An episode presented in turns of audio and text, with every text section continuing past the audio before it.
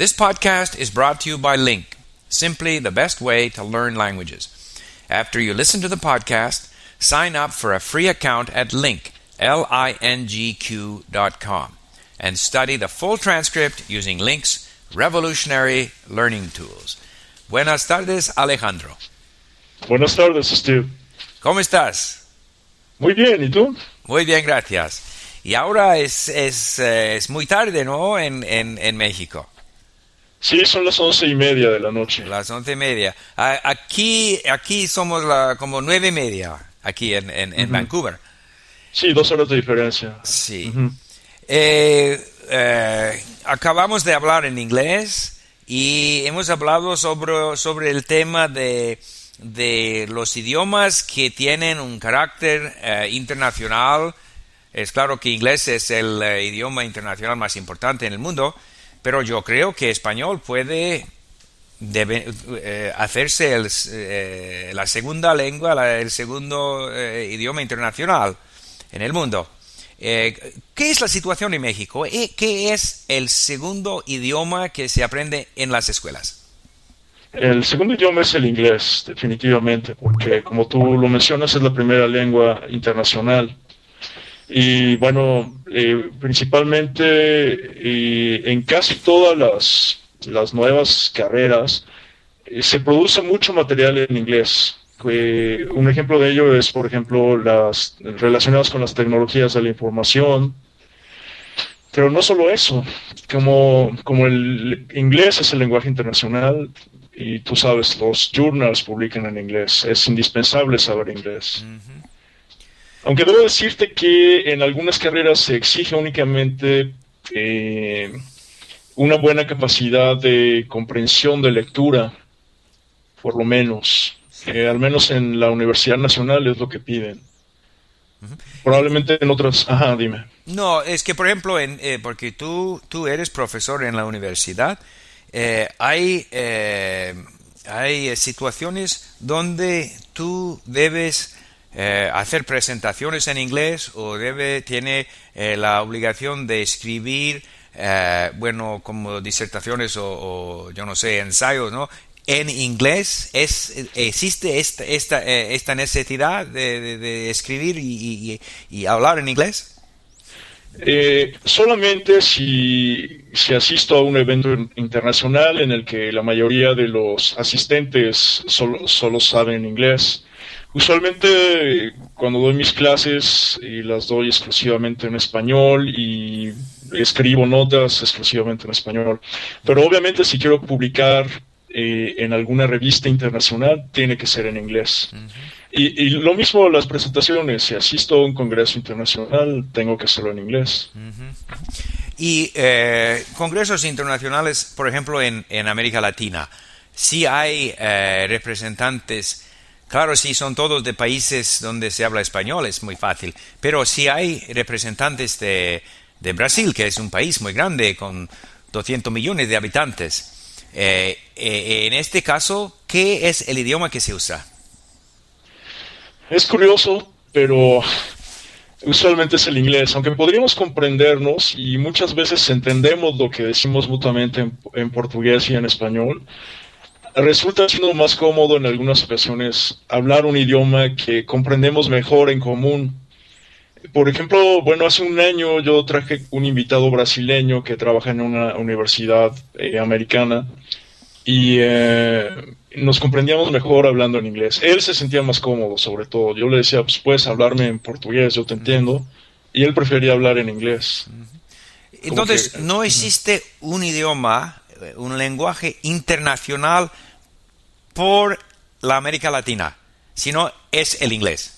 Entonces, ni el español ni el portugués eh, tiene una, eh, ¿cómo se dice? Un- una posición como lengua franca en América Latina. Bueno, mira, evidentemente la mayoría de los países latinoamericanos, latinoamericanos hablan español. Yo creo que eso es suficiente para considerar el español como una lengua internacional.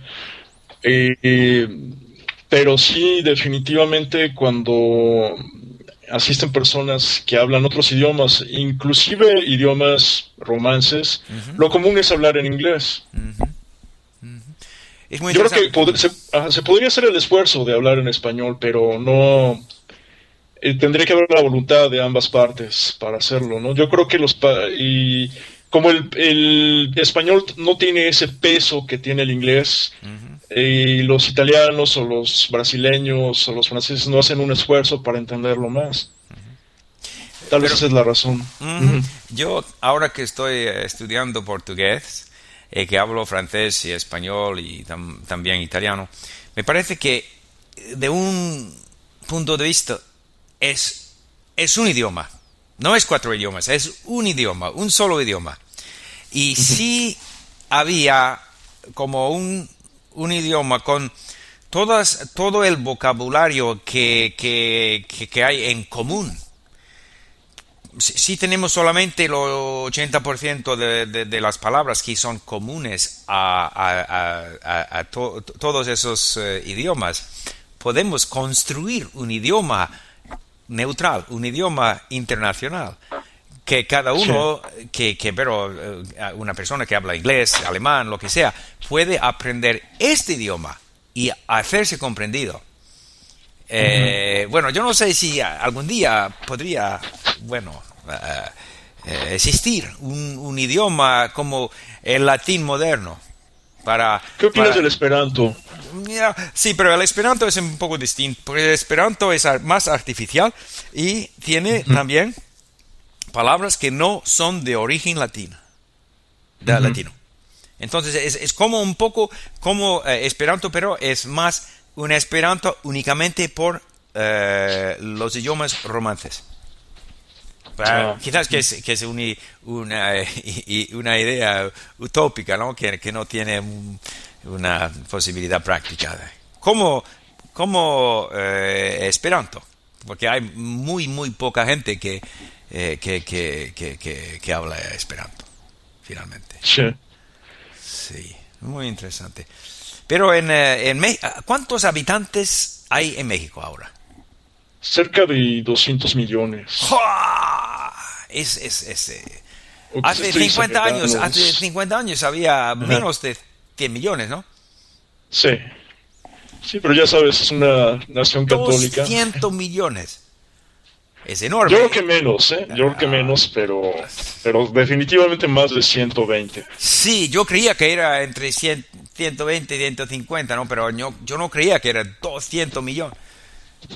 Es, enorme, es enorme. Y, y la, la, población continúa a, aumentar, a crecer, eh, ¿cómo se dice? No, no, mira, ahorita estoy consultando en la Wikipedia y, está más o menos en 110 millones. Quizá exageré un poco el decir 200. Ok, ok. Sí. sí, sí, sí. Y en, eh, en las familias, por ejemplo, en la Ciudad de México, eh, una familia normal tiene cuántos, cuántos eh, niños, cuántos hijos. Eso depende. yo creo que pueden tener más o menos entre dos y cuatro hijos en promedio. Yo creo que de mi generación y la mayoría de, mi, de las familias de mis primos son cuatro hijos y de mis amigos. Las nuevas generaciones, conozco muchos que solo tienen dos hijos, pero son clase media o clase más acomodada. Posiblemente las clases menos acomodadas tienen más hijos no es como en España o Italia, los países católicos en Europa tienen un nivel de, de natal, ¿cómo se dice? De, fecundidad, natalidad muy, muy bajo.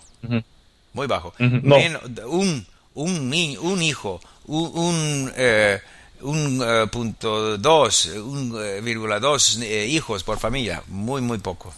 En México no es así. Sí. No, no, todavía hay más jóvenes, todavía es un país de jóvenes. Nacen más niños. Ah, bueno. Para que sea un país de jóvenes tiene que ser más de 2, ¿no? 2.5, 3, algo así. y En, la, eh, en la ciudad menos, pero en, eh, en el campo más. Sí, aunque también hay más mortalidad infantil, pero yo creo que la balanza sigue siendo positiva, hay más niños.